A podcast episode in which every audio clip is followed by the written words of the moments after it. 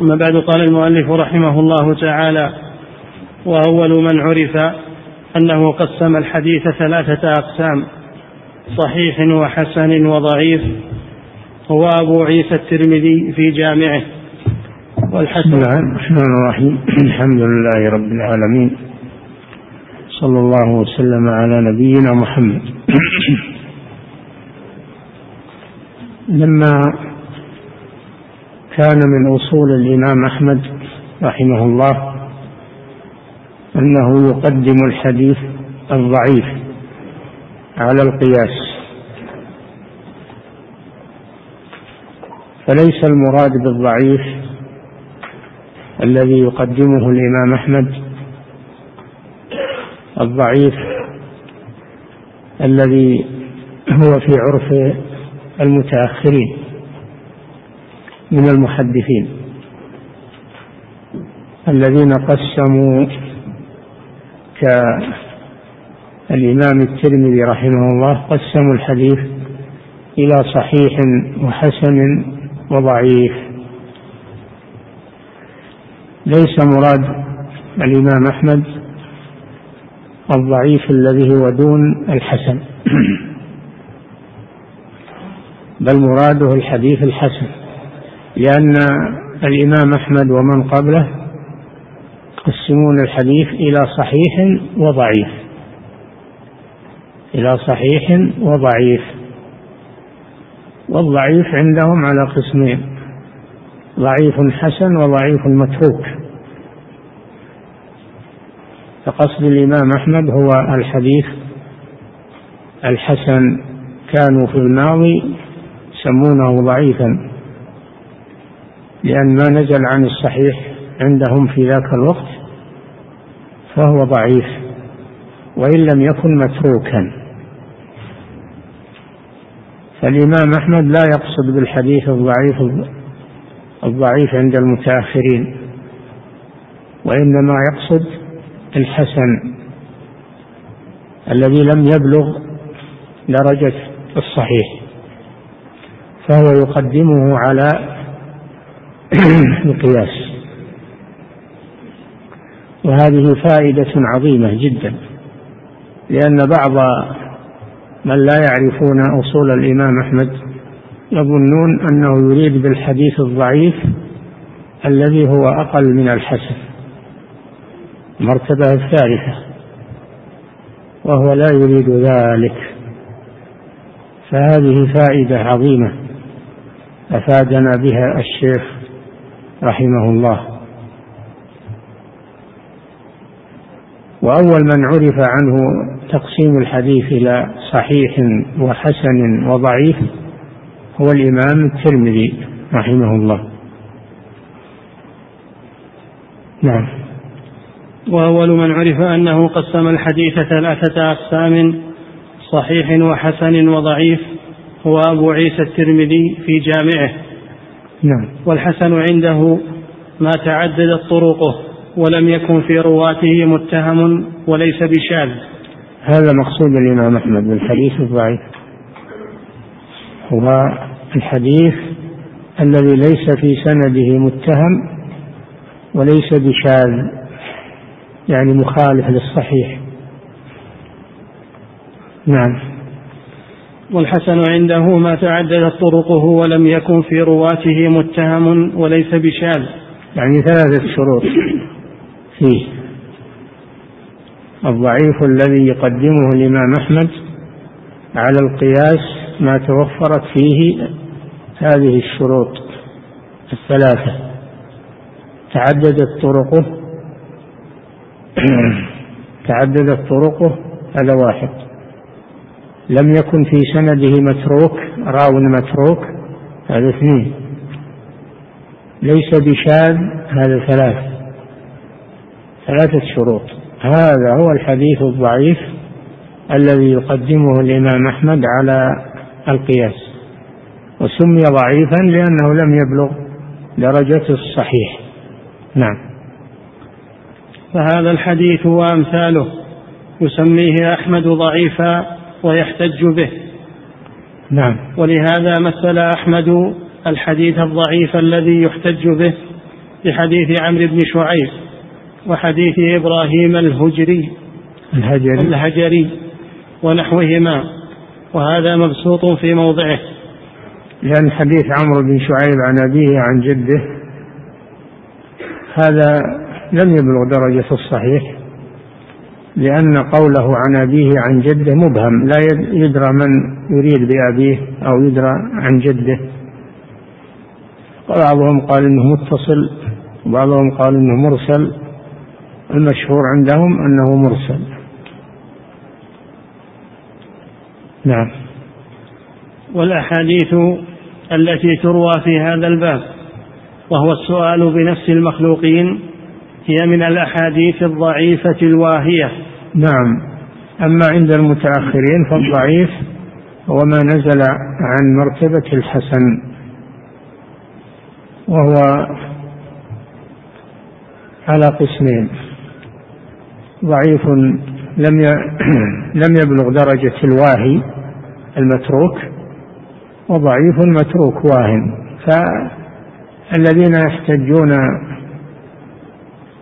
على التوسل ليس عندهم أحاديث إلا من هذا القبيل حديث واهية. نعم. والأحاديث التي تروى في هذا الباب وهو السؤال بنفس المخلوقين. توسل بالمخلوق نعم. هي من الأحاديث الضعيفة الواهية بل الموضوعة. نعم. ولا, ولا يوجد في أئمة الإسلام من احتج بها ولا اعتمد عليها. نعم هي من القسم هي من القسم الواهي أو المتروك أو الموضوع فلا يحتج بها. توسل بالأشخاص ليس فيه حديث حتى ولا حديث ضعيف يستأنس به وإنما هي أحاديث متروكة. نعم.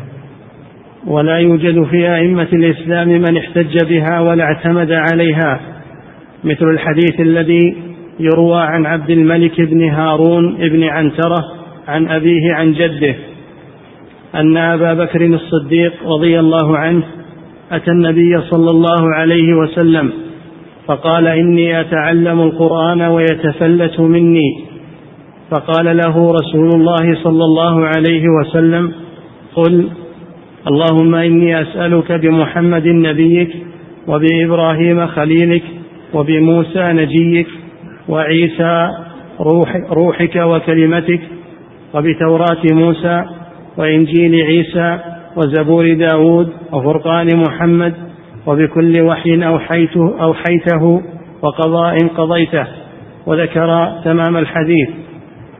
نعم فهذا حديث واهن ومتروك. لا يحتج به. وهو فيه التوسل بالأشخاص التوسل بإبراهيم التوسل بموسى التوسل بمحمد صلى الله عليه وسلم. فهو حديث لا يحتج به. نعم.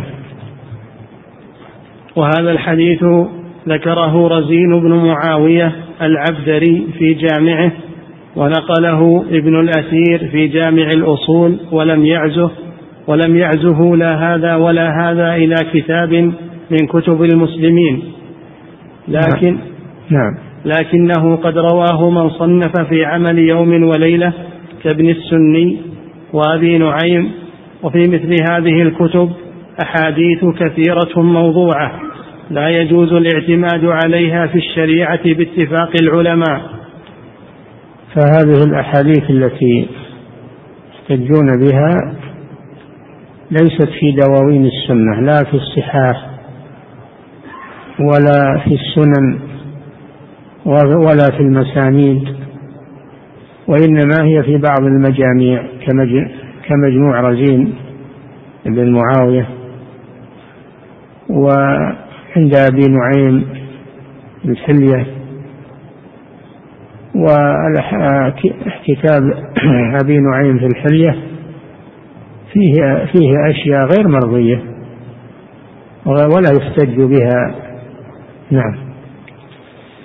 وليست من كتب الحديث الحلية ليست من كتب الحديث المعتمدة. نعم. وفي مثل هذه الكتب أحاديث كثيرة موضوعة لا يجوز الاعتماد عليها في الشريعة باتفاق العلماء. نعم. وقد رواه أبو الشيخ الأصفهاني في كتاب فضائل الأعمال. وفي هذا الكتاب أحاديث كثيرة كذب موضوعة. نعم. كتب الفضائل و والأذكار والأوراد في اليوم والليلة أغلبها لا يصح ولا يحتج به. نعم. ورواه أبو موسى المديني من حديث زيد بن الحباب عن عبد الملك بن هارون بن عنترة وقال هذا حديث حسن مع أنه ليس بالمتصل. قال أبو موسى ورواه محرز ابن هشام عن عبد الملك عن أبيه عن جده عن الصديق رضي الله عنه وعبد الملك ليس بذاك القوي وكان بالري وأبوه وجده ثقتان. قلت عبد الملك ابن هارون ابن عنترة من المعروفين بالكذب.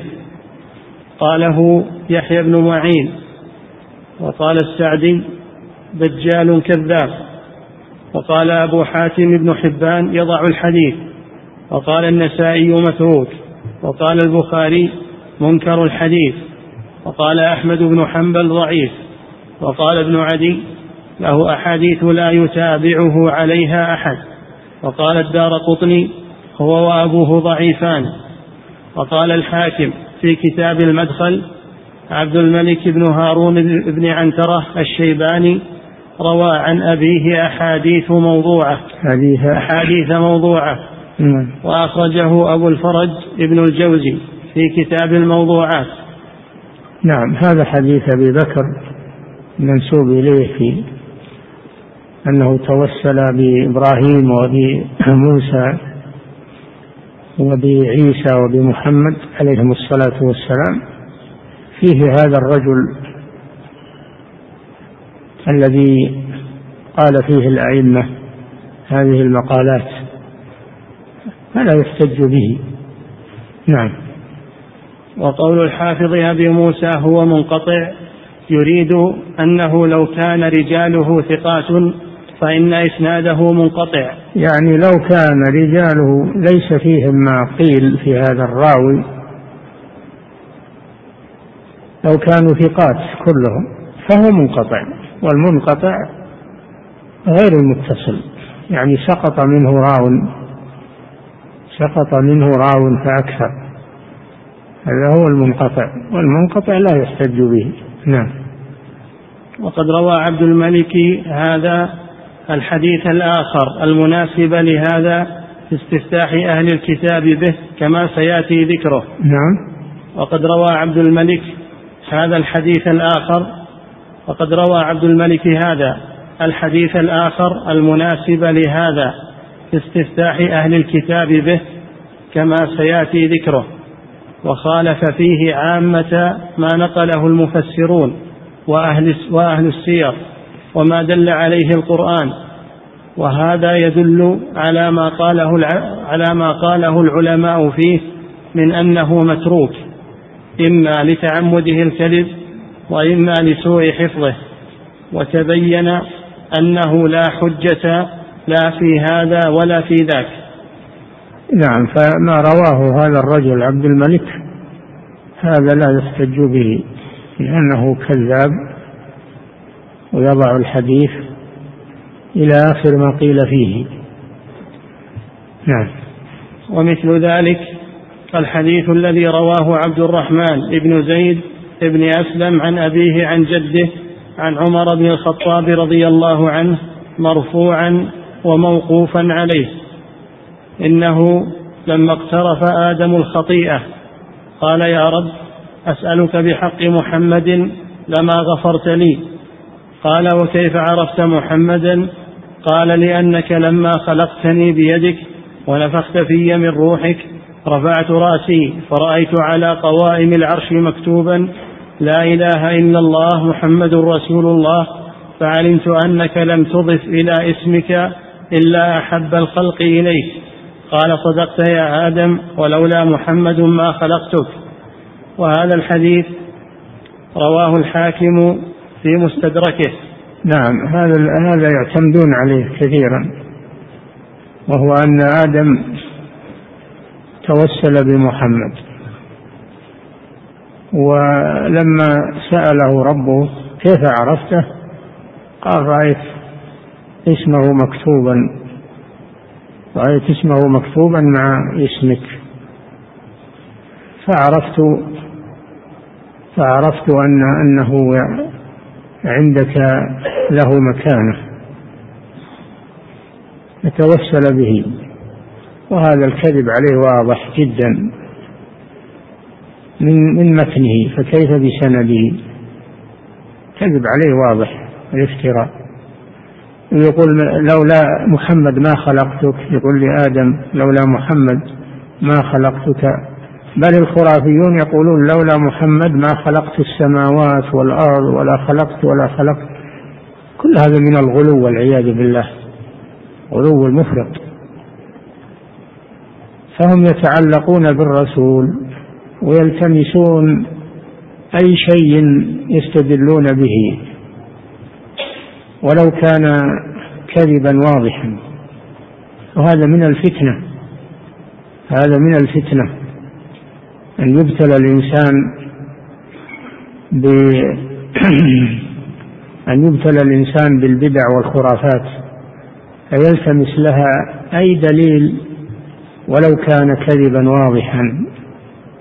فهل الله إنما خلق آدم لأجل محمد أو خلق السماوات والأرض لأجل محمد كما يقولون؟ فهذا من الغلو.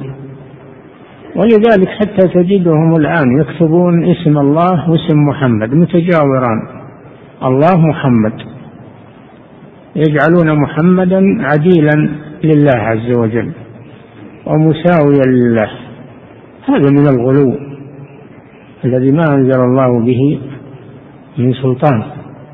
نعم.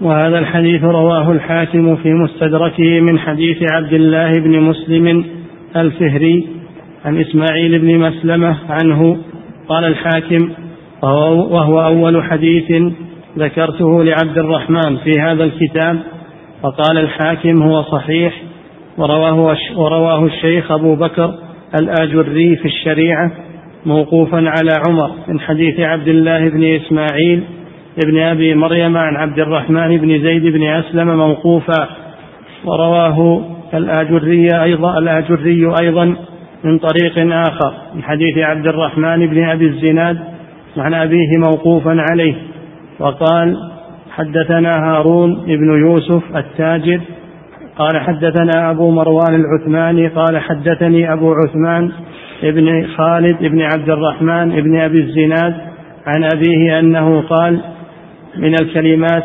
التي تاب الله بها على آدم قال اللهم إني أسألك بحق محمد عليك. قال الله تعالى وما, وما يدريك ما محمد؟ قال يا رب رفعت رأسي فرأيت مكتوبا على عرشك. لا إله إلا الله محمد رسول الله.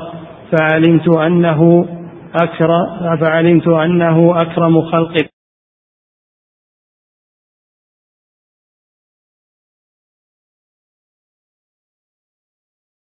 التي يعتمدون عليها في الغلو بالرسول صلى الله عليه وسلم. وأن الله وأن آدم إنما غفر الله له بسبب أنه أنه توسل بمحمد صلى الله عليه وسلم. وهذا يخالف القرآن. الله جل وعلا ذكر عن الأبوين عليهما السلام لما وقع في الذنب أكل من الشجرة التي نهي عنها قال ربنا ظلمنا أنفسنا وإن لم تغفر لنا وترحمنا لنكونن من الخاسرين. فهذا الذي ذكره الله من قول آدم وحواء ظلمنا أنفسنا اعترف بالذنب وطلب من الله المغفرة. في الآية الأخرى فتلقى آدم من ربه كلمات فتاب عليه. هي هذه الكلمات ربنا ظلمنا أنفسنا وإن لم تغفر لنا وترحمنا لنكونن من الخاسرين. فالله سبحانه ذكر الدعاء الذي قاله آدم وليس فيه ذكر لمحمد صلى الله عليه وسلم. هذا من ناحية. الناحية الثانية هذا الحديث سنده باطل ولا يحتج به. تصحيح الحاكم له في غير محله. وسيتكلم الشيخ عن تصحيح الحاكم تساهله في هذا. نعم. قلت ورواية الحاكم لهذا الحديث مما أنكر عليه. مما أنكر على الحاكم رحمه الله. ففي مستدركه أشياء صححها وأنكرت عليه لأنها غير صحيحة. ولهذا يقال تصحيح الحاكم يعادل تحسين الترمذي. كما قال عنه الترمذي إنه حسن يقول عنه الحاكم إنه صحيح. نعم. قلت ورواية الحاكم لهذا الحديث مما أنكر عليه فإنه نفسه قد قال في كتاب المدخل إلى معرفة الصحيح من السقيم عبد الرحمن بن زيد بن أسلم روى عن أبيه أحاديث موضوعة لا يخفى على من تأملها من أهل الصنعة أن الحمل فيها عليه. نعم هذا الحاكم رحمه الله اعترف أن عبد الرحمن بن زيد بن أسلم يروي أحاديث موضوعة. ومع هذا يقول عن هذا الحديث الذي هو من روايته إنه صحيح. نعم. قلت وعبد الرحمن بن زيد بن أسلم ضعيف باتفاقهم يغلط كثيرا. ضعفه أحمد بن حنبل وأبو زرعة وأبو حاتم والنسائي والدار قطني وغيرهم. نعم. وقال أبو حاتم بن حبان كان يقلب الأخبار وهو لا يعلم حتى كثر ذلك من روايته من رفع المراسيل وإسناد الموقوف فاستحق الترك. نعم. وأما تصحيح الحاكم لمثل هذا الحديث وأمثاله فهذا مما أنكره عليه أئمة العلم بالحديث وقالوا إن الحاكم يصحح أحاديث وهي موضوعة مكذوبة عند أهل المعرفة بالحديث كما صحح حديث زريب ابن ابن ثرملاء الذي فيه ذكر وصي المسيح وهو كذب باتفاق أهل المعرفة. كما نعم. هذا مما يؤخذ على الحاكم رحمه الله.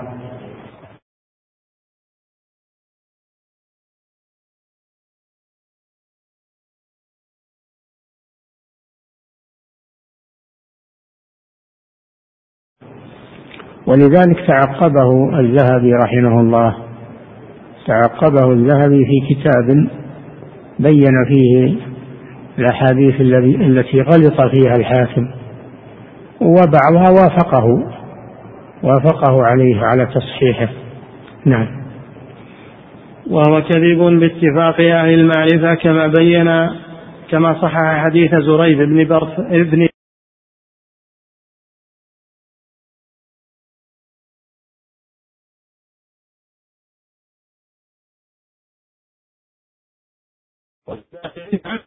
أحاديث كثيرة في مستدركه يصححها وهي عند أئمة أهل العلم بالحديث موضوعة ومنها ما يكون موقوفا يرفعه.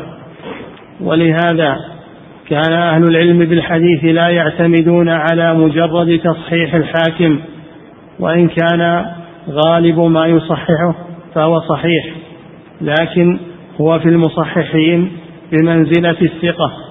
الذي يكثر غلطه وإن كان الصواب أغلب عليه. نعم أنصف الحاكم أنصفه الشيخ. وقال ليس معنى هذا أن كل ما في المستدرك لا يوثق به بل فيه كثير من الصحيح. لكن لا يمنع هذا أن ينتقد عليه مثل هذا الحديث الذي صححه وهو موضوع. فهذا من أغلاطه رحمه الله. نعم. وليس في من يصحح الحديث أضعف من تصحيحه. بخلاف نعم. بخلاف أبي حاتم ابن حبان البستي فإن تصحيحه فوق فإن تصحيحه فوق تصحيح الحاكم وأجل قدرا وكذلك تصحيح الترمذي والدار قطني وابن خزيمة وابن منده وأمثالهم في من يصحح الحديث فإن هؤلاء وإن كان في بعض ما ينقلونه نزاع فهم أتقن في هذا الباب من الحاكم. نعم. فأعلى التصحيح تصحيح البخاري ثم ثم ما اتفق عليه البخاري أعلى التصحيح ما اتفق عليه البخاري ومسلم. هذا هو أعلى درجات الصحيح. ما اتفق عليه البخاري ومسلم. ثم من فرد به البخاري. ثم من فرد به مسلم. ثم بعد ذلك تأتي الصحاح مثل صحيح ابن خزيمة صحيح ابن حبان صحيح الترمذي إلى غير ذلك. فهي تأتي بعد ما في الصحيحين أو أحدهما. نعم. لكنها تتفاوت. قد يكون في بعضها شيء منتقد. نعم. ولا يبلغ لكن أضعفها أضعف التصحيحات بعد هؤلاء تصحيح الحاكم رحمه الله. نعم. ولا يبلغ تصحيح الواحد ولا يبلغ تصحيح الواحد من هؤلاء مبلغ تصحيح مسلم. نعم. ولا يبلغ تصحيح مسلم مبلغ تصحيح البخاري. بل كتاب البخاري أجل ما صنف في هذا الباب. والبخاري من أعرف خلق الله بالحديث, بالحديث وعلله رحمه الله. مع. فقهه فيه. وقد ذكر الترمذي أنه لم ير أحدا أعلم بالعلل منه.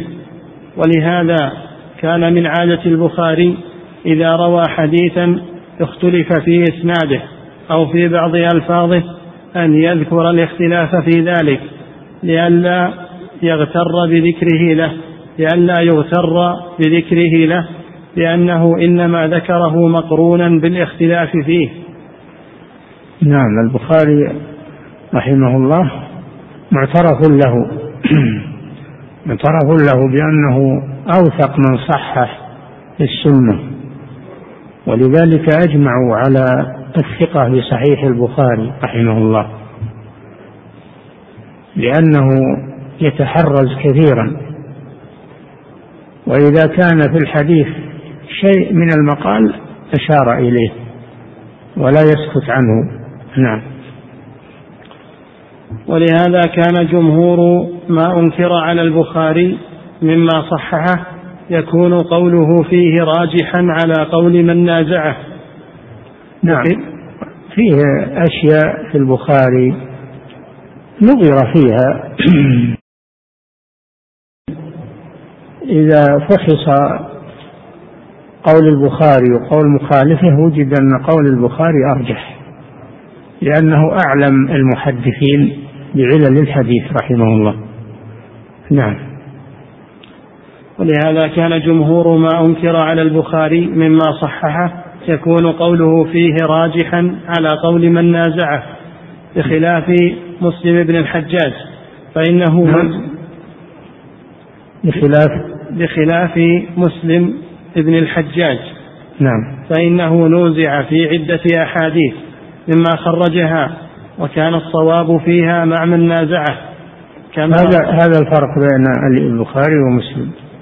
أن البخاري وأن البخاري فيما نوزع فيه إذا تؤمن كلامه وكلام غيره وجد أن كلامه أرجح.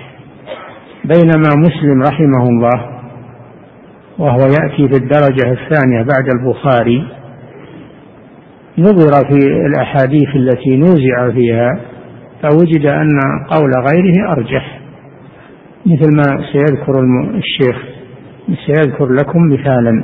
نعم. بخلاف هذه فوائد حديثية لا تجدونها يعني تأملوها واضبطوها. نعم.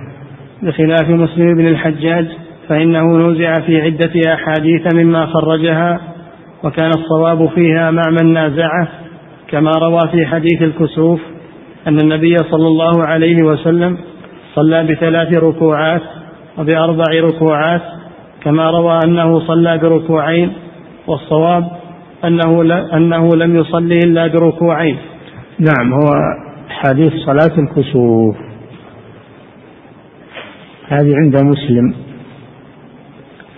جاءت من من طرق في بعضها أن الرسول صلى الله عليه وسلم صلى ركعتين كل ركعة بركوعين.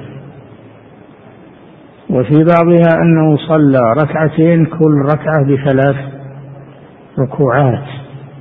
في بعضها أربع ركوعات. مع أن النبي صلى الله عليه وسلم إنما صلى الكسوف مرة واحدة. ما صلى ما كسب ما كسبت الشمس في عهد النبي صلى الله عليه وسلم إلا مرة واحدة ولا صلى إلا صلاة واحدة. أما القمر فلم يكسف في عهد النبي صلى الله عليه وسلم. فإذا كانت واقعة واحدة فلا يمكن أنه تتعدد الروايات. لا بد من الترجيح.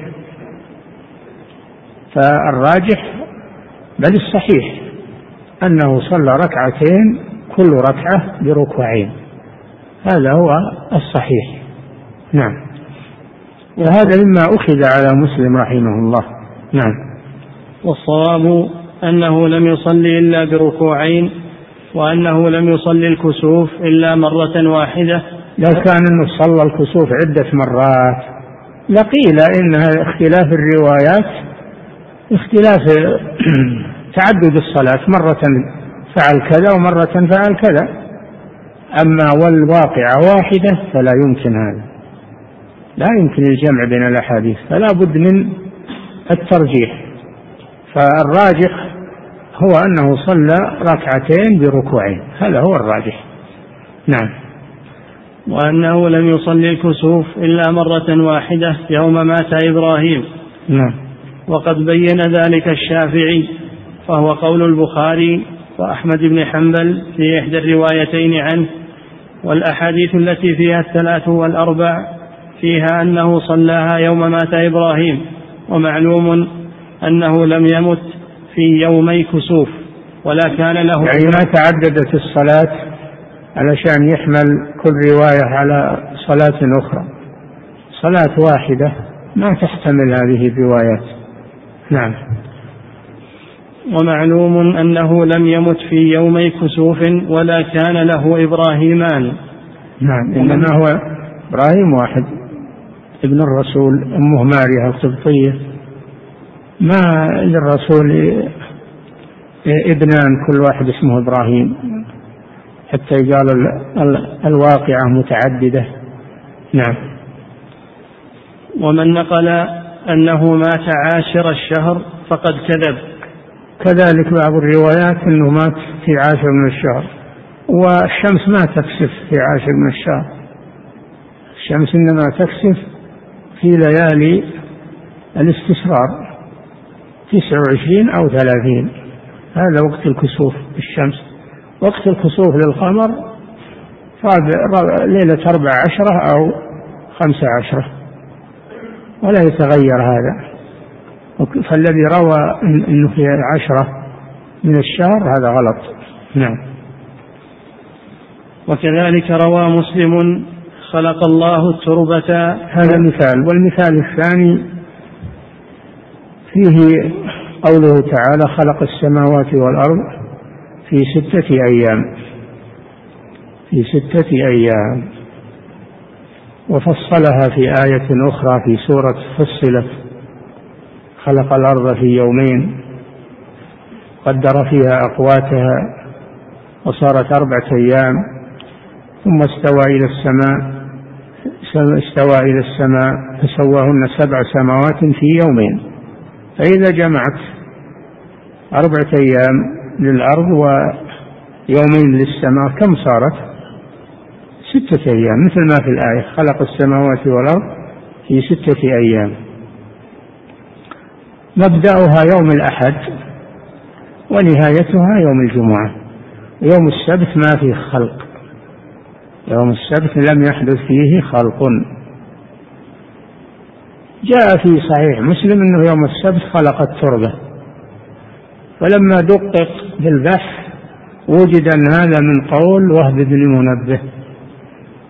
ووهب بن منبه من أهل الكتاب من أحبار اليهود ثم أسلم رحمه الله. فهو مروي عنه. فيكون هذا من الإسرائيليات. يكون هذا من الإسرائيليات. فلا يوم السبت ما حصل فيه أي خلق. لا شيء. نعم. وكذلك روى مسلم خلق الله التربة يوم السبت ونازعه فيه من هو أعلم منه. نعم.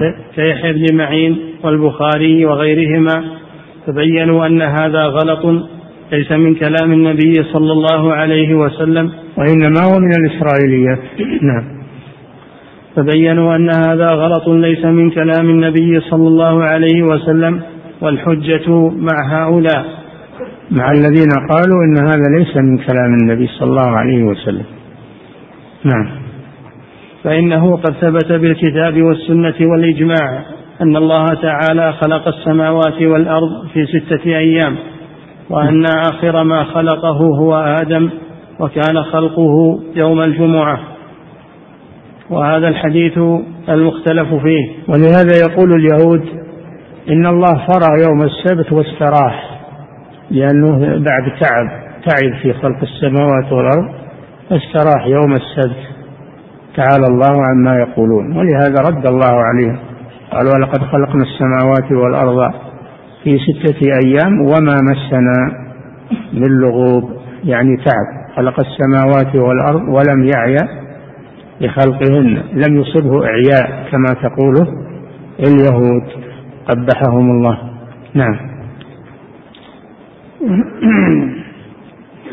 وأن آخر ما خلقه هو آدم وكان خلقه يوم الجمعة وهذا الحديث المختلف فيه يقتضي أنه خلق ذلك في الأيام السبعة. نعم. وقد روى إسناد وقد وقد روى إسنادا أصح منه.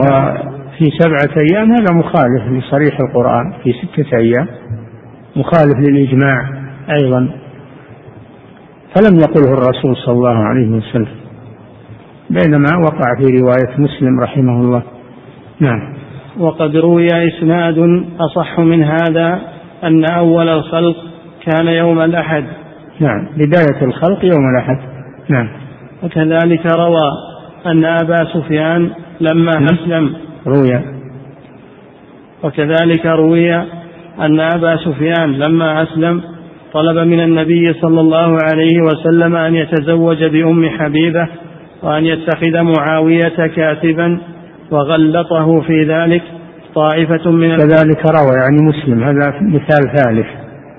هذا مثال ثالث. نعم وكذلك وكذلك روى أن أبا سفيان لما أسلم طلب من النبي صلى الله عليه وسلم أن يتزوج بأم حبيبة وأن يتخذ معاوية كاتبا وغلطه في ذلك طائفة من الحفاظ.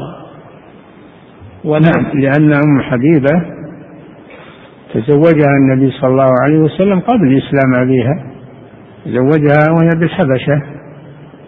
مع المهاجرين إلى الحبشة لما ارتد زوجها وتزوجها النبي صلى الله عليه وسلم وتولى العقد نيابة عنه النجاشي وأمهرها النجاشي له.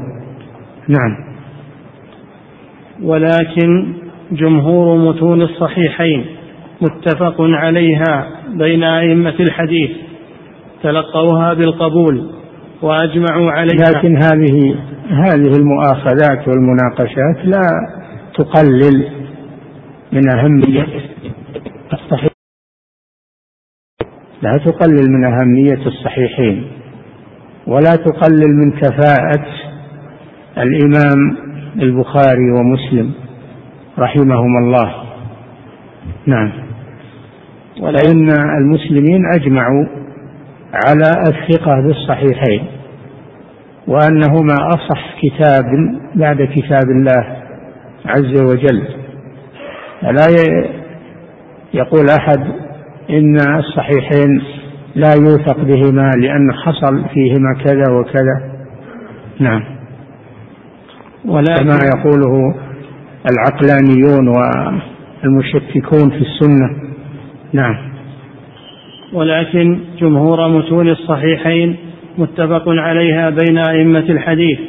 نعم. تلقوها بالقبول وأجمعوا عليها وهم يعلمون علما قطعيا أن النبي صلى الله عليه وسلم قالها وبسط الكلام في هذا له موضع آخر.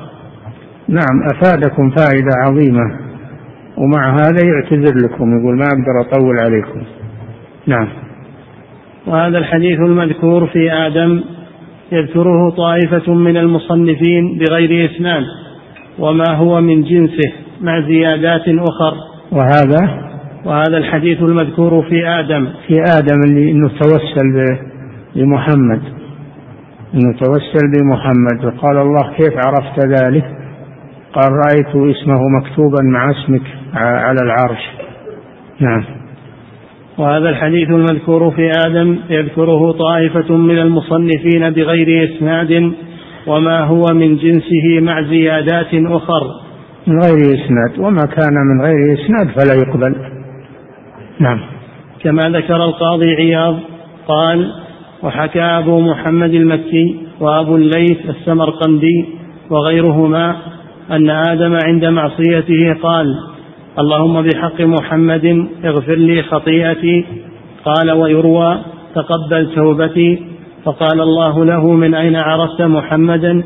قال رأيت في كل موضع من الجنة مكتوبا لا إله إلا الله محمد رسول الله.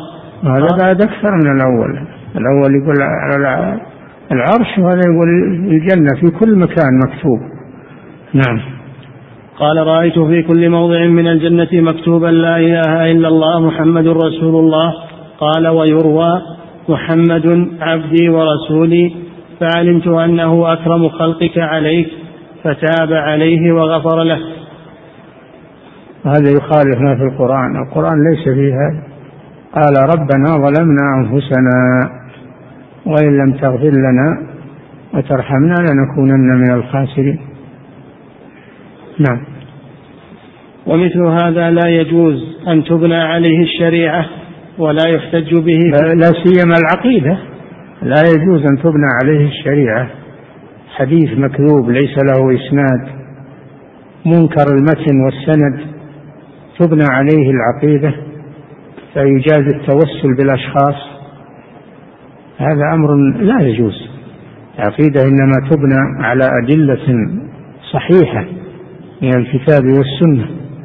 نعم. بل الأحكام الشرعية كما سبق لكم. الأحكام الشرعية ما تؤخذ من الأحاديث الضعيفة. لا حلال ولا حرام ولا واجب ولا مستحب. ما تؤخذ من الأحاديث الضعيفة. ما تؤخذ من الأحاديث الضعيفة. فكيف تؤخذ منها العقيدة؟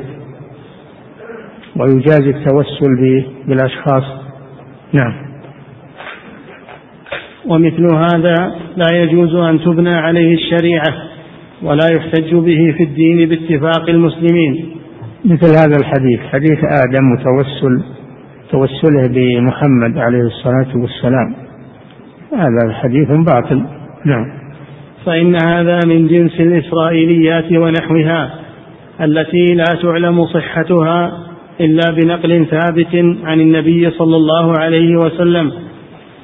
وهذه لو نقلها مثل كعب الأحبار ووهب بن منبه وأمثالهما ممن ينقل أخبار المبتدأ وقصص المتقدمين عن أهل الكتاب لم يجز أن يحتج بها في دين المسلمين في دين المسلمين باتفاق المسلمين.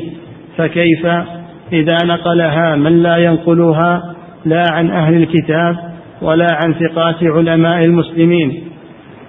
نعم. بل إنما ينقلها عمن هو عند المسلمين مجروح ضعيف لا يحتج بحديثه واضطرب عليه فيها اضطرابا يعرف به أنه لم يحفظ ذلك ولا ينقل ذلك ولا, ولا ينقل ذلك ولا ما يشبهه أحد من ثقات علماء المسلمين الذين يعتمد على نقلهم وإنما هي من جنس ما ينقله إسحاق بن إسحاق ابن بشر وأمثاله في كتاب المبتدأ.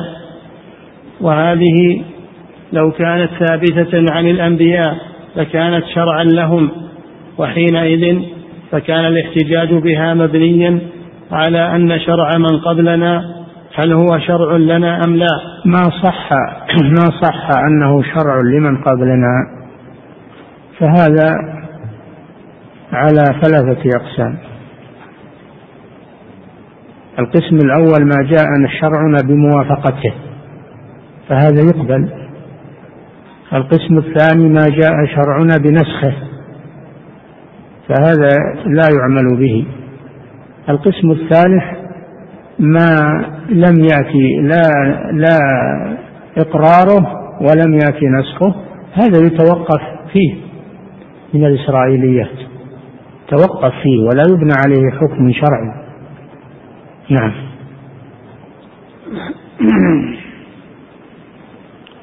وحينئذ فكان الاحتجاج بها مبنيا على أن شرع من قبلنا هل هو شرع لنا أم لا؟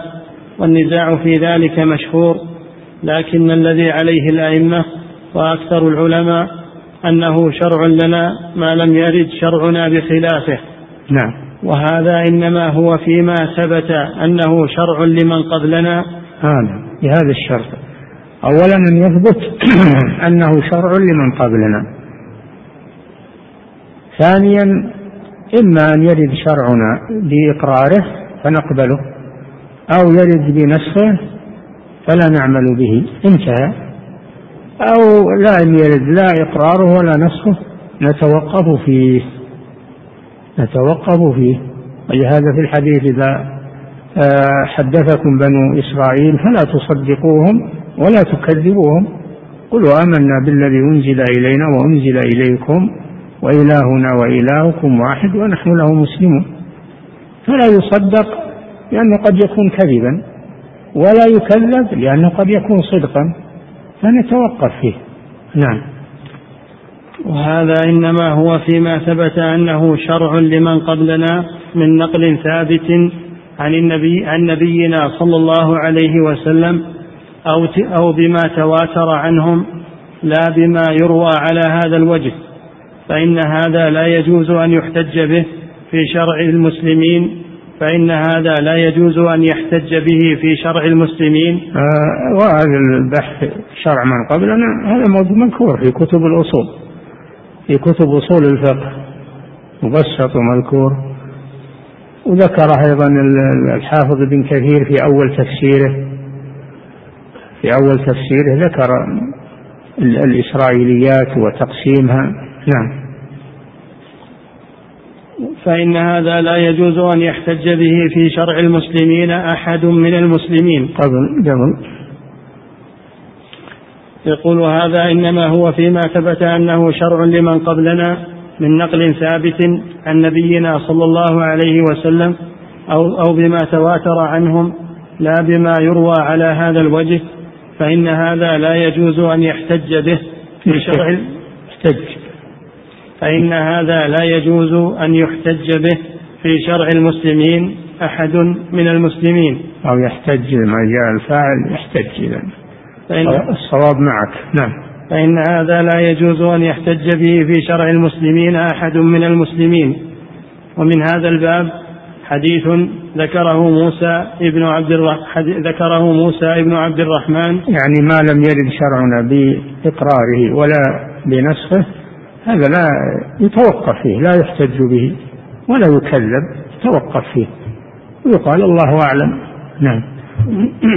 ومن هذا الباب حديث حديث ذكره موسى بن عبد الرحمن الصنعاني صاحب التفسير بإسناده عن ابن عباس رضي الله عنهما مرفوعا أنه قال من سره أن يوعيه الله حفظ القرآن وحفظ أصناف العلم فليكتب هذا الدعاء في إناء في إناء نظيف أو في صحف قوارير بعسل وزعفران وماء مطر. وليشربه على الريق وليصم ثلاثة أيام وليكن إفطاره عليه ويدعو به في أدبار صلواته. اللهم إني أسألك بأنك المس بأنك مسؤول لم يسأل مثلك ولا يسأل. وأسألك بحق محمد نبيك وإبراهيم وإبراهيم خليلك وموسى نجيك وعيسى روحك وكلمتك ووجيهك. وذكر تمام وذكر تمام الدعاء.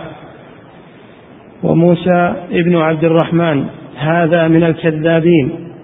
قال أبو أحمد ابن عدي فيه منكر الحديث. وقال أبو حاتم ابن حبان دجال يضع الحديث. وضع على ابن جريج عن عطاء عن ابن عباس كتابا في التفسير جمعه من كلام الكلب ومقاتل. ويروى هذا موسى بن عبد الرحمن الصنعاني هذا الكلام فيه. فلا يقبل ما رواه. نعم. ويروى نحو هذا دون الصوم. عن ابن مسعود من طريق موسى ابن إبراهيم المروزي.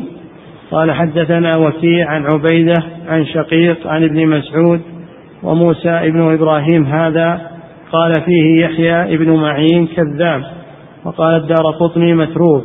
وقال ابن حبان كان مغفلا يلقن فيتلقن فاستحق الترك.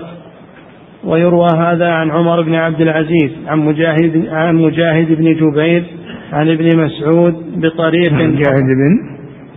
ويروى هذا عن عن عمر بن عبد العزيز عن مجاهد بن جبير. عن مجاهد بن جبر نعم. عن مجاهد بن جبر عن ابن مسعود بطريق أضعف من الأول. ورواه أبو الشيخ الأصبهاني من حديث أحمد بن إسحاق الجوهري. قال حدثنا أبو الأشعث قال حدثنا زهير بن العلاء العتبي. قال حدثنا يوسف بن يزيد عن الزهري ورفع الحديث. قال من سره أن يحفظ فليصم سبعة أيام. أن يحفظ. من سره أن يحفظ فليصم أربعة أيام. وليكن إفطاره في آخر الأيام السبعة على هؤلاء الكلم على هؤلاء الكلمات. قلت وهذه أسانيد مظلمة لا يثبت بها شيء. وقد رواه أبو موسى المديني في أماليه وأبو عبد الله المقدسي على عادة أمثالهم في رواية ما يروى في الباب سواء كان صحيحا أو ضعيفا كما اعتاده أكثر المتأخرين من المحدثين أنهم يروون ما روي في ما ما روى به ما روي به الفضائل ويجعلون العهدة في ذلك على الناقل. كما هي عادة المصنفين في فضائل الأوقات والأمكنة والأشخاص والعبادات والعادات.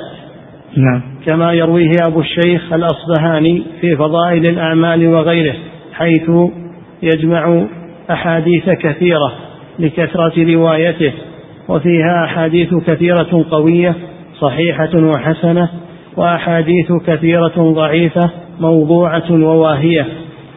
وكذلك ما يرويه خيثمة ابن سليمان في فضائل الصحابة وما يرويه أبو نعيم الأصبهاني في فضائل الخلفاء في كتاب مفرد وفي أول حلية الأولياء. وما يروي وما يرويه أبو الليث السمرقندي وعبد العزيز الكناني وعبد العزيز الكناني وأبو علي بن البناء, ابن البناء وأمثالهم من الشيوخ. وما يرويه أبو بكر الخطيب وأبو الفضل ابن ناصر وأبو موسى المديني وأبو القاسم ابن عساكر والحافظ عبد الغني وأمثالهم. ممن لهم معرفة بالحديث فإنهم كثيرا ما يروون في تصانيفهم ما روي مطلقا على عادتهم الجارية ليعرف ما روي في ذلك الباب لا ليحتج بكل ما روي. وقد يتكلم أحدهم على الحديث. نعم هذا هذه الفائدة أنهم يجمعون ما ورد في الباب لا ليحتج به وإنما ليعرف ليعرف فقط. ثم يجرى عليه النقد يجرى عليه النقد ويطبق عليه القواعد فما ثبت ارتج وما لم يثبت فإنه يترك وإن كان موجودا في هذه الكتب. وهذا مما يدل على أن الإنسان لا يعتمد على الكتب. إنسان ما يعتمد على الكتب والمطالعة فقط بل لا بد أن يتلقى العلم عن العلماء الذين يميزون له الصحيح من الضعيف من الكذب لأنه يعني يوجد في بعض هذه الكتب وإن كانت لأئمة كبار يوجد فيها شيء وهم ما ذكروها ليحتج بها ما ذكروها لتعرف يعني من أجل أن تعرف حالها هل هي صحيحة أو لا. نعم. فإنهم كثيرا ما يروون في تصانيفهم ما روي مطلقا على عادتهم الجارية. ليعرف ما روي في ذلك الباب لا ليحتج بكل ما روي. وقد يتكلم أحدهم على الحديث ويقول غريب ومنكر وضعيف وقد لا يتكلم. أحيانا يصرح في درجه الحديث وهذا طيب. واحيانا يترك هذا للعلماء. يترك هذا للعلماء ينقدونه ويشوفونه يطبقون عليه القواعد الحديثية. ولذلك كما ذكرنا ما يصلح للمبتدئ أنه يعتمد على الكتب. ويطالع ويخرج على الناس ويقول قال فلان وروى فلان وهو ليس عنده بصيرة ولم يأخذ العلم عن أهله وإنما أخذه عن كتب. نعم. وهذا بخلاف أئمة الحديث الذين يحتجون به ويبنون عليه دينهم مثل مالك بن أنس وشعبة بن الحجاج ويحيى بن سعيد القطان وعبد الرحمن بن مهدي وسفيان بن عيينة وعبد الله بن المبارك ووكيع بن الجراح والشافعي وأحمد بن حنبل وإسحاق بن راهوية بن راهويه وعلي بن المديني والبخاري وأبي زرعة وأبي حاتم وأبي داود ومحمد بن نصر المروزي وابن خزيمة وابن المنذر وداود بن علي ومحمد بن جرير الطبري وغير هؤلاء فإن هؤلاء الذين يبنون الأحكام على الأحاديث يحتاجون أن يجتهدوا في معرفة صحيحها وضعيفها وتمييز رجالها. نعم. الأحاديث التي لم يلتزم أهلها بالصحة لم يلتزم أهلها بالصحة وإنما رووها فقط وذكروها. هذه يحتاج قبل أن يبني عليها الإنسان حكما شرعيا يحتاج إلى أن يبحث في أسانيدها ورواتها. لئلا يبني على شيء لم يثبت عن الرسول صلى الله عليه وسلم. نعم. وكذلك الذين تكلموا في الحديث والرجال ليميزوا بين هذا وهذا لأجل معرفة الحديث كما يفعل أبو أحمد ابن عدي وأبو حاتم البستي. كما يفعل؟ كما يفعل أبو, أبو أحمد بن عدي. نعم. وأبو حاتم البستي وأبو الحسن الدار قطني وأبو بكر الإسماعيلي. وكما قد يفعل ذلك أبو بكر البيهقي. وأبو إسماعيل الأنصاري وأبو القاسم الزنجاني وأبو عمرو بن عبد البر وأبو محمد عمر عمر. وأبو عمر بن عبد البر وأبو محمد بن حزم وأمثال هؤلاء فإن بسط هذه الأمور له موضع آخر. نعم مع هالكلام النفيس المفيد الذي ذكره اعتذر لكم. قال لا أحب أن أطيل عليكم هذا له مكان آخر. نعم. ولم فإن بسط هذه الأمور له موضع آخر ولم نذكر من لا يروي بإسناد مثل كتاب وسيلة المتعبدين لعمر الملا الموصلي وكتاب الفردوس لشهريار الديلمي وأمثال ذلك. فإن هؤلاء دون هؤلاء الطبقات وفيما يذكرونه من الأكاذيب أمر كبير. نعم. والمقصود هنا أنه ليس في هذا الباب حديث. هذا هذا هو المقصود. لما لما عام في هذا البحر المتلاطم جاب لكم المقصود. وش مقصود من هذا؟ إنه ما يعتمد على الأحاديث التي يتوسل بها في المخلوقين. كحديث توسل آدم بمحمد أو توسل بإبراهيم أو بموسى أو بعيسى أو بمحمد. هذا قصده رحمه الله من كل هالبحث الذي مر. نعم. والمقصود هنا أنه ليس في هذا الباب حديث واحد. هذا الباب يعني التوسل بالأشخاص. نعم ليس فيه حديث يعتمد عليه. نعم. والمقصود هنا أنه ليس في هذا الباب حديث واحد مرفوع إلى النبي صلى الله عليه وسلم يعتمد عليه في مسألة شرعية باتفاق أهل المعرفة بحديثه. نعم. بل المروي في ذلك إنما يعرف أهل المعرفة بالحديث أنه من الموضوعات إما تعمدا من واضعه وإما غلطا منه. الواضع قد لا يكون متعمدا قد يكون ما تعمد الوضع والكذب لكنه مشى عليه واندرج عليه. أما إذا كان متعمدا فهذا يدخل في قوله صلى الله عليه وسلم من كذب علي متعمدا فليتبوأ مقعده من النار. نعم. وفي الباب آثار عن السلف أكثرها ضعيفة فمنها حديث الأربعة الذين اجتمعوا عند الكعبة. هذه نقف عند هذا. نعم.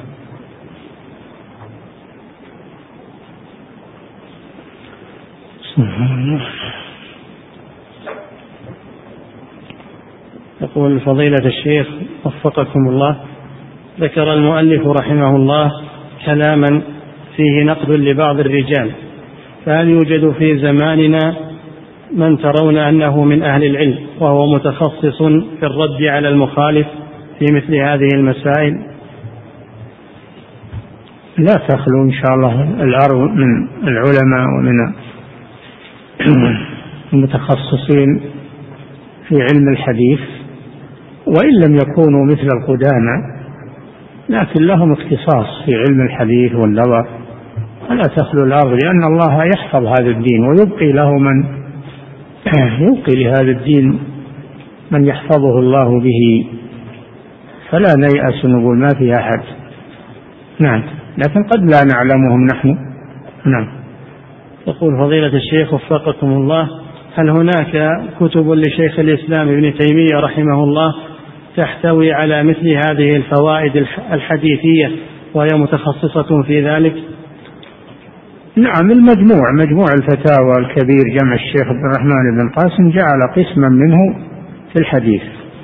راجعوا. نعم. يقول فضيلة الشيخ وفقكم الله ما معنى قول شيخ الإسلام رحمه الله؟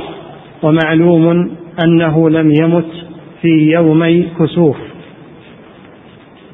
إن ما في يومين للكسوف إنما هو يوم واحد هذا قصده. يوم واحد كسفت الشمس. وصادف كسوفها يوم موت إبراهيم ابن النبي. وكانوا في الجاهلية يعتقدون أن الكسوف إنما يحصل لموت عظيم أو لولادة عظيم. فالنبي صلى الله عليه وسلم أراد أن يبطل هذه العقيدة الجاهلية فقال إن الشمس والقمر آيتان. من آيات الله خوف الله بهما عباده لا ينكشفان لموت أحد ولا لحياته فإذا رأيتم منهما ذلك فصلوا وادعوا حتى ينكشف ما بكم. نعم. يقول فضيلة الشيخ وفقكم الله في قول شيخ الإسلام ابن تيمية رحمه الله قال وهذه لو نقلها كعب الأحبار ووهب بن منبه وأمثالهما ممن ينقل أخبار المبتدأ. ما معنى قوله أخبار المبتدأ؟ بدء الخلق يعني بدء الخلق. كما تعلمون كتاب ابن كثير البداية والنهاية. أول الخلق وآخر الخلق. ووهب بن منبه و وكعب الأحبار وهمام بن منبه. هؤلاء كانوا من أحبار اليهود من علماء اليمن.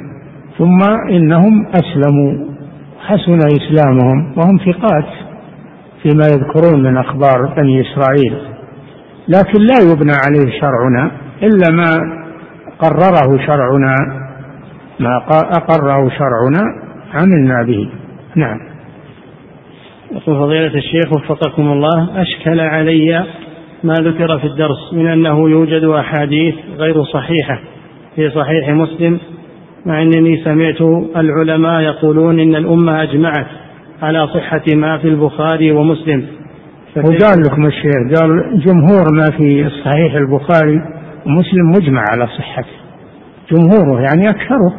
كونه يحصل في حديث واحد أو حديثين مناقشة قد يكون الحق مع المصنف وقد يكون مع غيره هذا ما يضر ما يضر الصحيح. هذا ما يضر بالصحيحين. نعم. يقول فضيلة الشيخ وفق آه الشيخ أجاب على هذا. لو, لو تنبهتم الشيخ أجاب على هذا. خاف من اللي أنتم من اللي أنتم قلتم هذا. فهو أجاب عنه. قال جمهور ما في الصحيحين هذا مجمع عليه. كونه نوقش في أفراد من الأحاديث هذا عاد ينظر. قد يكون الحق مع المصنف كما عند البخاري. وقد يكون الحق مع المخالف كما حصل مع مسلم. لكن هذا لا ينقص صحيح مسلم ولا ينقص قدر البخاري صحيح البخاري. نعم. ولا يقلل الثقة بهما. نعم.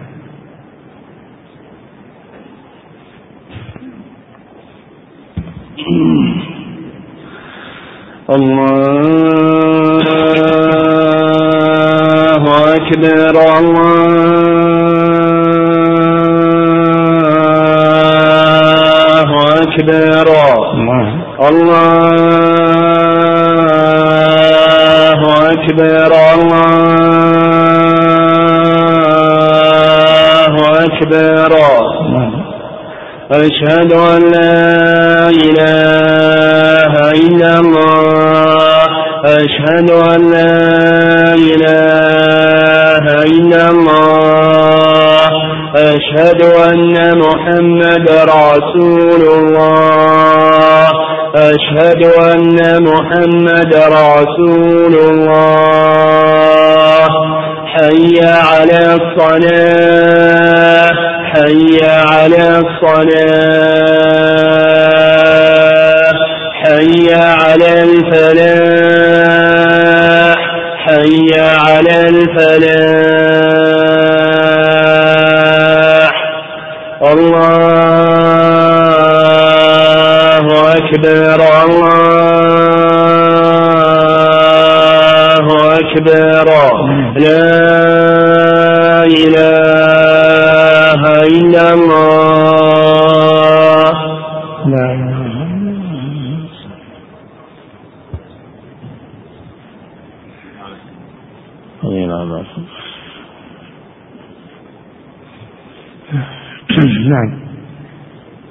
فضيلة الشيخ وفقكم الله. عند قول الشيخ رحمه الله بخلاف مسلم بن الحجاج فإنه نوزع في عدة أحاديث مما خرجها وكان الصواب فيها مع من نازعه. يقول ذكر المحشي فقال في هذا الإطلاق نظر فإن الصواب يكون غالبا في جانب مسلم رحمه إيه دعنا من المحشي. الشيخ أوثق من المحشي وأبصر منه في العلم. نعم.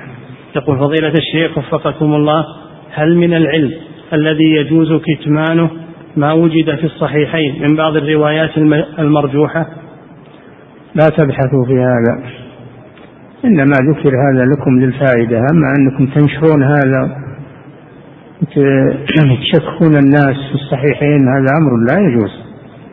نعم.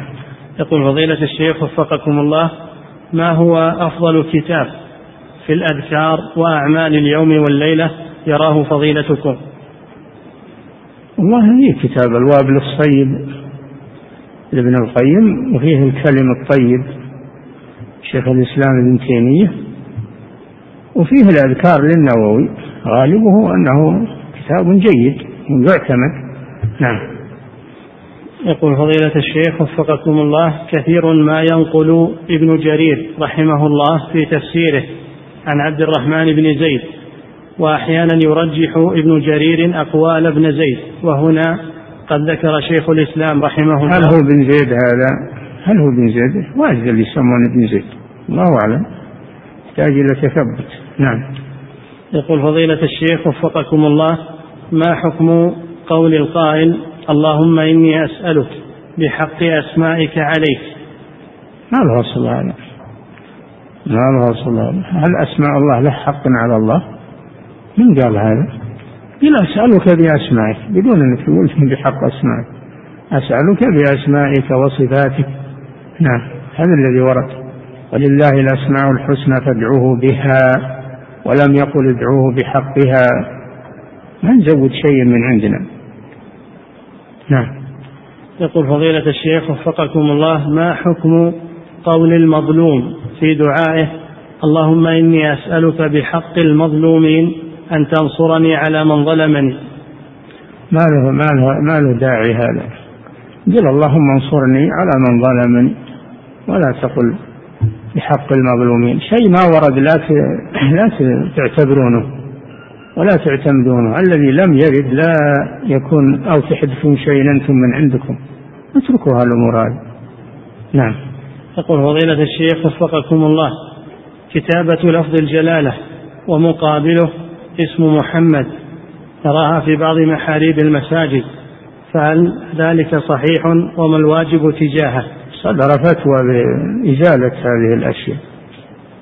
أول شيء الكتابة في المساجد مكروهة لأنها تشغل المصلين لا الآيات ولا أسماء الله ولا أي شيء ما يكتب في المساجد شيء. أو تندش المساجد والزخرف هذا منهي عنه وهذا من علامات الساعة. أن تزخرف المساجد في آخر الزمان. لأن المطلوب في المساجد الخشوع لله عز وجل والعبادة وعدم تسريح النظر في الكتابات والنقوش التي تشغل المصلين والذاكرين. ثانيا يعني كتابة الله محمد كذا متساويات متعادلات هذا لا يجوز. الله محمد كذا. أما لو قيل الله سبحان الله محمد رسول الله. أشهد أن لا إله إلا الله. أشهد أن محمدا رسول الله. ذكرت جملة. ذكر الاسم في جملة. فهذا لا بأس لكنه في المسجد؟ ما يكتب في المسجد. المسجد لا يكتب فيه شيء أبدا. أما ذكر الله مجرد ومحمد مجرد كذا هذا لا يجوز ولا أحد قال به.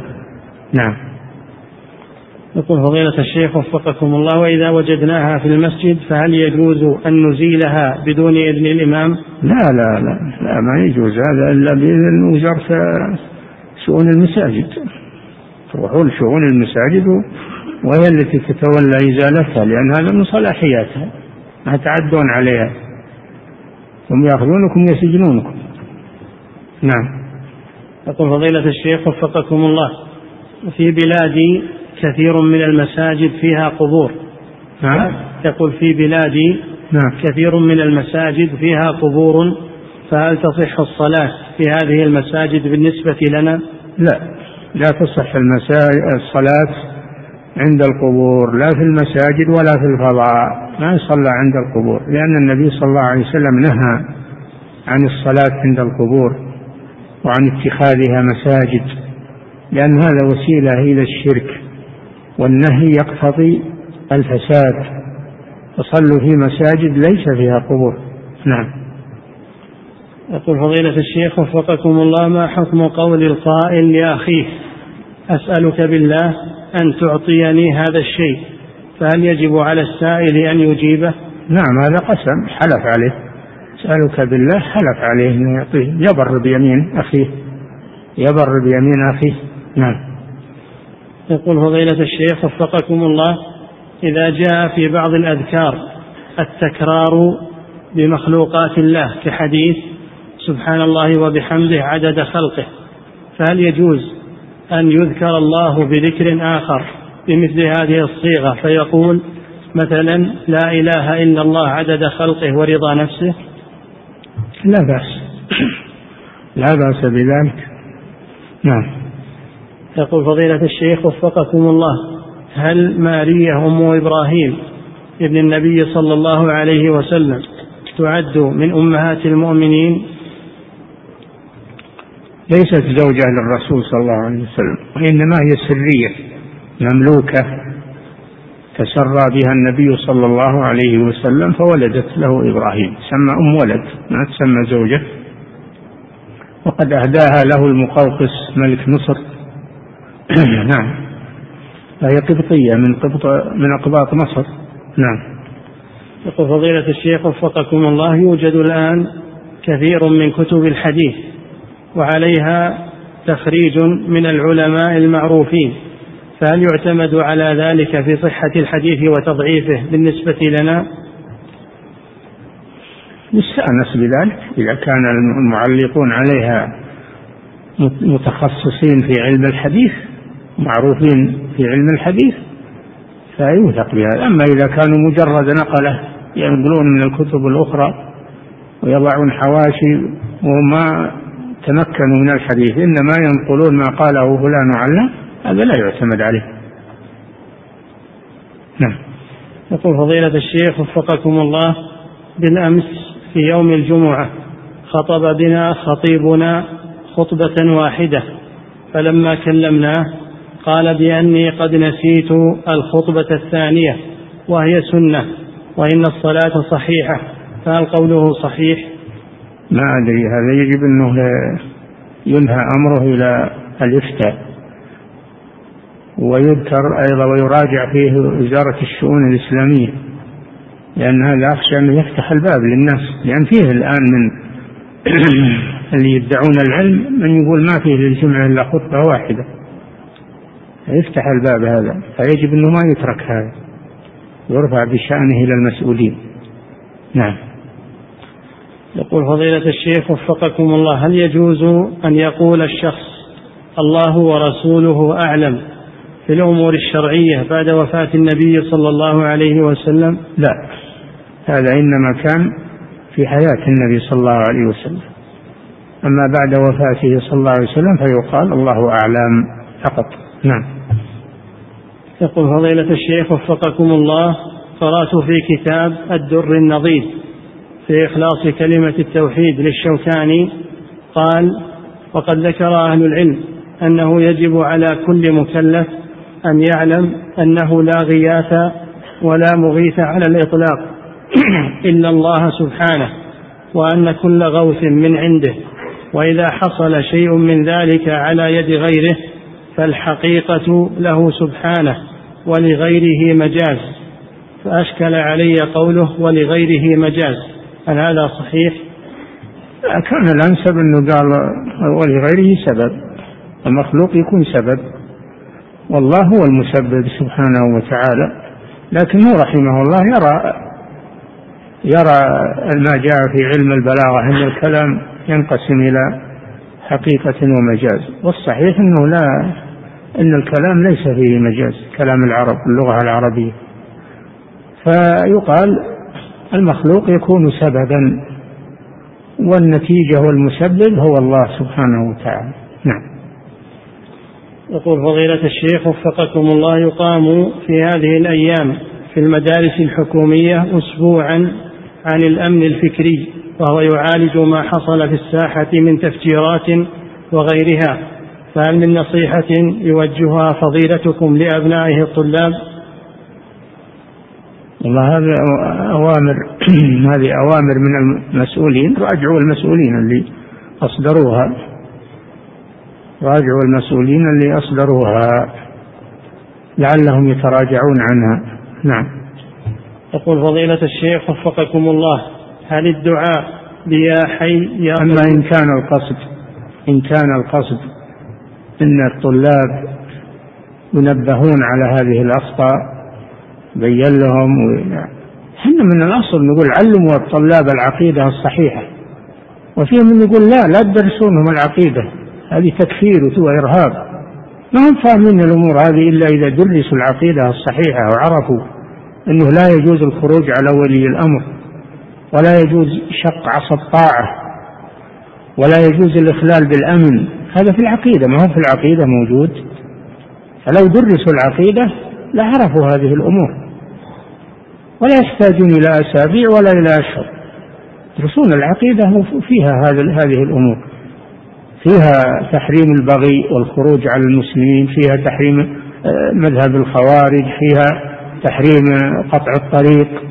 والإخلال بالأمن فيها تحريم السرقة وقطع يد السارق كل هذه موجودة في العقيدة. فلو درست العقيدة على الوجه الصحيح للطلاب ما احتاجوا إلى أسابيع ولا إلى أيام. نعم. يقول فضيلة الشيخ وفقكم الله هل الدعاء بيا حي يا قيوم برحمتك أستغيث؟ من الأدعية الصحيحة الماثورة؟ نعم يا حي يا قيوم هذا قيل إنه هو اسم الله الأعظم. برحمتك أستغيث توسل بالصفة بصفة الله عز وجل. وهذا ورد في الحديث. برحمتك أستغيث ومن عذابك استجير ومعناه التوسل بصفة الله وهي الرحمة. نعم. يقول فضيلة الشيخ وفقكم الله هل أسماء هل أسماء الله الحسنى التسعة والتسعين؟ محل اتفاق بين العلماء وهل تذكر مرتب يقول هل أسماء الله الحسنى التسعة والتسعين محل اتفاق بين العلماء وهل ما, ما جاء في الحديث وصفها بالحسنى. الحديث جاء إن لله تسعة وتسعين اسما مئة إلا واحد من أحصاها دخل الجنة. ولا جاء في الحديث وصفها بالحسنى فيما أعلم يعني. نعم. يقول وهل تذكر عند ذكرها مرتبة وما حكم نظمها؟ ليسهل حفظها. منظومة يا أخي منظومة مشروحة. نعم منظومة. الأسماء الحسنى نظمت في مناظيم كثيرة وشرحت. نعم. يقول فضيلة الشيخ وفقكم الله كثر في الآونة الأخيرة أن بعض النساء يذهبن للجوامع التي يصلى فيها على الجنائز وذلك لقصد تعزية أهل الميت والصلاة على الجنازة.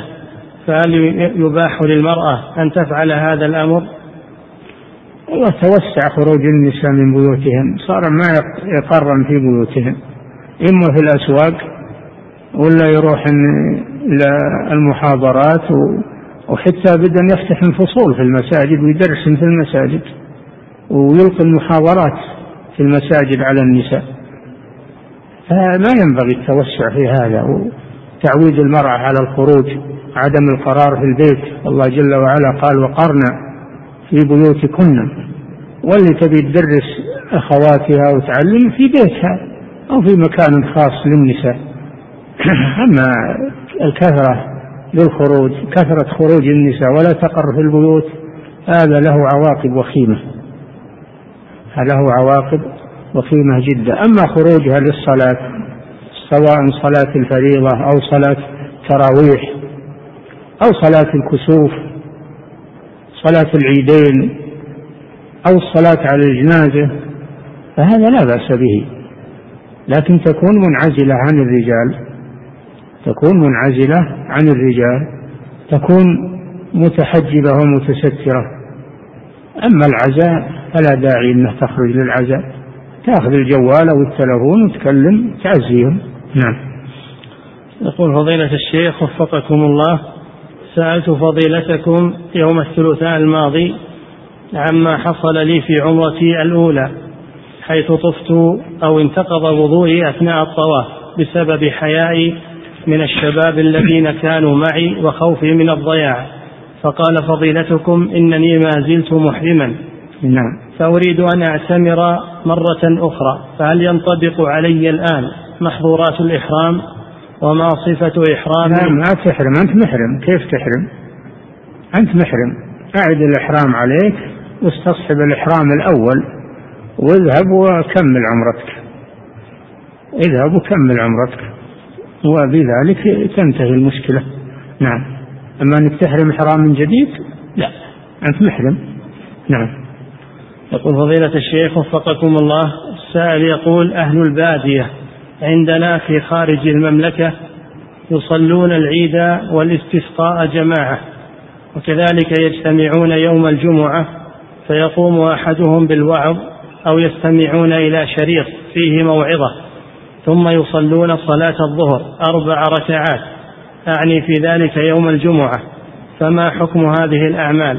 وهل ننكر عليهم فعلهم؟ البوادي ليس عليها جمعة ولا عيد.